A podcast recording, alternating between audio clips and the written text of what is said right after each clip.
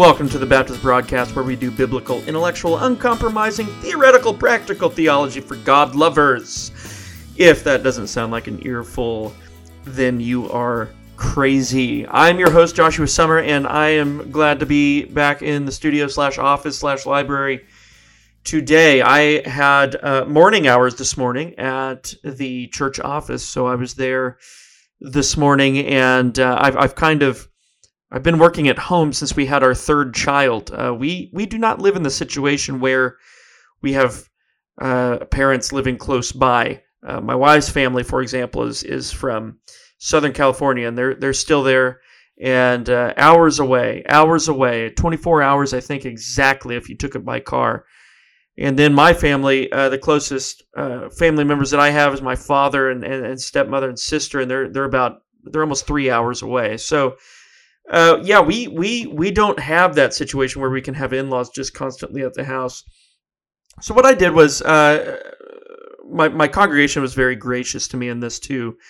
I uh, I went ahead and worked from home, and I had a home office set up here. It's it's one of my favorite places to be in the house, and it doubles as uh, this podcast studio. So. Uh, that's where I am. Uh, it's a beautiful day. It's like 70 degrees outside. It's windy. Uh, the boys are taking a nap. Wife is grabbing some groceries out there, being a good lioness, gathering some food for the family. And um, she would just roll her eyes right now if she heard me say that. Um, anyway, I want to I want to talk today about self-existence, the doctrine of God's self-existence, and try to answer a question that I think a lot of people have or run into when they get into the doctrine of self-existence and and a lot of the times this question arises because of skeptics. Skeptics like to they like to play the hypothetical mind game. And one of the games that you can play in the hypothetical realm is to basically ask the question, well, could there be more than one self-existent God? You you say, well, you know, your God is self existent. You can prove this through nature. But what about your theistic argument says that that has to be the only God that is self existent, right? Maybe there is another God who is self existent or another thing who is self existent. Uh, this, this question, or answering this question, really requires, I think, a, a, kind of basic or working knowledge of the doctrine of divine simplicity and all of the metaphysics that go into that. Um, but but one of the ways I've, I've tried to answer this question in the past and even recently with respect to a, a Richard Carrier article claiming to debunk uh, Edward Feser's five proofs for God for God's existence.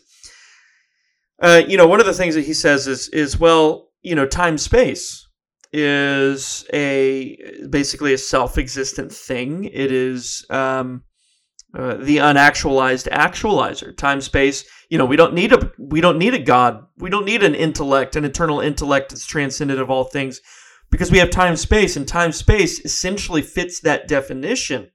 It's self-existent. It's it's it, it's unactualized and it actualizes everything else that finds itself within its context right? And so the question is is well is something like time space capable of being consistently called something that is self existent or something that is necessary, even? And the answer has to be absolutely not.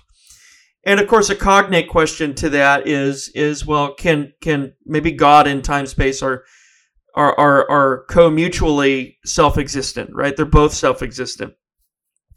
Now, let me let me walk everyone first through one of the claims of divine simplicity the claim the, the the the the baseline claim of divine simplicity divine simplicity basically stated is that god is not composed.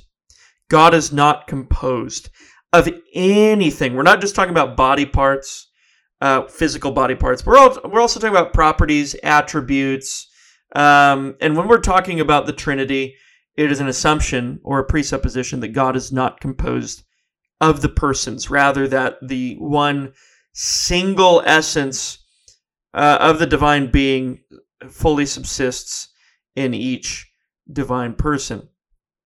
Um, So when we're talking about when we're talking about divine simplicity, what we're saying is that God is not composed. He is non-composed, all right, of anything, of any kind of part. You think about the different kinds of emotions uh, creatures can have. God doesn't even have those kinds of real distinctions in his essence, all right? Uh, he is absolutely simple. That's the claim of divine simplicity, if I could just boil it down into its most simplest form. Uh, and uh, when we're talking about existence, or when we're talking about being, and uh, let's take two instantiations of being, two things, all right? And let's say they're both self existent. Let's say that's the claim. And, and, and let's say both those things. Let's just say one of them is God and the other is something like time space. And they're both self existent. Um, and I would and I would answer, you know, let's say the atheist comes up and says, or or or or the skeptic or or someone who's kind of riding the edge of, of theism comes up and says, well, theoretically there could be theoretically there could be two things that are self-existent. You have God and something like time space. And I would respond to that, well, they both cannot be self-existent. And the reason they cannot both be self-existent is because either of the two would have to have properties, attributes, factors that distinguish them from the other, if that makes sense. Okay, so let's say you have two circles, right? And they're two different circles, most basically because they are distinguished one from the other uh, by virtue of their placement. You know, they're not they're not overlapping one another. They're they're separate from one another. Um, uh, they they are they they may be different sizes or different colors, and those those factors help to distinguish the two. But let's say they're just two they're just two equally sized black circles drawn on a piece of paper. Well, they're distinguished by several different factors, right? Uh, location being one of them they're not identical. If they were identical, there wouldn't be two circles. Uh, there would be one circle if they were truly and formally identified with one another. But as it is, there are factors that separate them, that, that distinguish them. And so if we if we translate that kind of simple word picture to to something like like God, if God if something that was claiming to be self-existent existed or coexisted with God, uh, but they weren't the same thing, right? They were different. You've God and space time, for example.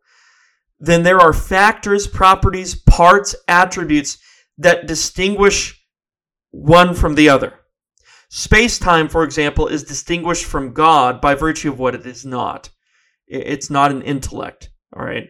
It, it consists of time, it consists of space. And both of those things, while inseparable, are distinguishable one from the other. Time is not space and space is not time. All right. Yet they are they are they are obviously coessential to one another. Um, uh, now, those things distinguish time space from God. So they can't. So time space cannot be self-existent, namely because these factors that distinguish it from God are also factors that constitute it as what it is. All right. So they're factors or attributes or properties that time space depends on to be what it is. Most basically, I mean, just think of the name time space. Time and space are parts. All right. Or could we say they're inseparable parts, coessential parts, etc.? Absolutely. Are they distinguishable? Absolutely. All right. And because of that, because there are factors that uh, that uh, compose time space, as it were, and and and also happen to distinguish it from the one true God, there cannot be multiple self-existent things. And and to to Carrier's point, you know, his point, he's trying to say, well, you know, time space is self-existent, or time space is is self-actual, or something like that. Well, it, it's not it's it's simply not. Uh, just take the name itself. Uh, the name itself is analytically com- it's analytically contingent. Uh, there are factors that go into time space that make time space what it is. In God, there's nothing like this. We can't enumerate, we can't enumerate, sorry, uh, a series of factors or properties or attributes and then say those factors, properties, or attributes go into making God who he is. All right. Uh, and, and the reason we can't say that is because of the doctrine of divine simplicity. God is not composed. All right. So when we're talking about self-existence, uh, another way to say self-existence is necessary existence. Something exists. Uh, something exists necessarily when it it doesn't depend on anything for its existence. If it's uncaused, for example, uh, if it was caused, it wouldn't exist necessarily because it would be contingent, not necessary. It would be contingent being dependent on whatever caused it not necessary being, uh, which is independent of any causal factors. All right, and so uh, when we're talking about when we're talking about necessary being, and, and let's say let's frame this in terms of a theistic proof. Let's say you come to the conclusion in in the Aristotelian proof, or or you know to, to say it a different way, a, an argument from from motion or change. Um, you come to the conclusion of something that is unchangeable, right? Unalterable, immovable.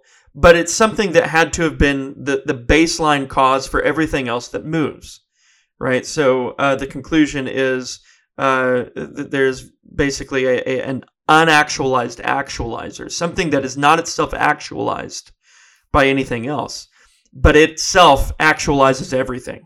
Okay. Um, and you ask, well, why does that have to be God, and why does there only have to be one of them? Well, because something like self existence, uh, which is what the unactualized actualizer is, it's something that exists in and of itself, and it does so by virtue of being unactualized, right? Uh, then, uh, then it's the only one of its. Then it's the only one that can be considered the unactualized actualizer. If you say, well, there's another equal unactualized actualizer, there's another equal necessary being along with God, well, then there are factors that distinguish that being from God. There are factors that distinguish that thing from God, uh, which are subsequently factors that that thing would depend on to be what it is. Ergo, it's not self existent, it's depending on those factors, properties, or attributes that go into making it what it is anyway, I, I hope I hope this is a helpful little uh, blurb on uh, the doctrine of, of self existence and kind of pulling that out and all of its apologetic and and and and natural theological implications. And I hope you enjoyed it. So, if, if you like this episode, please share it abroad on your social media. Uh, give it a like, a thumbs up, or whatever. God bless you guys. Have a wonderful rest of your day.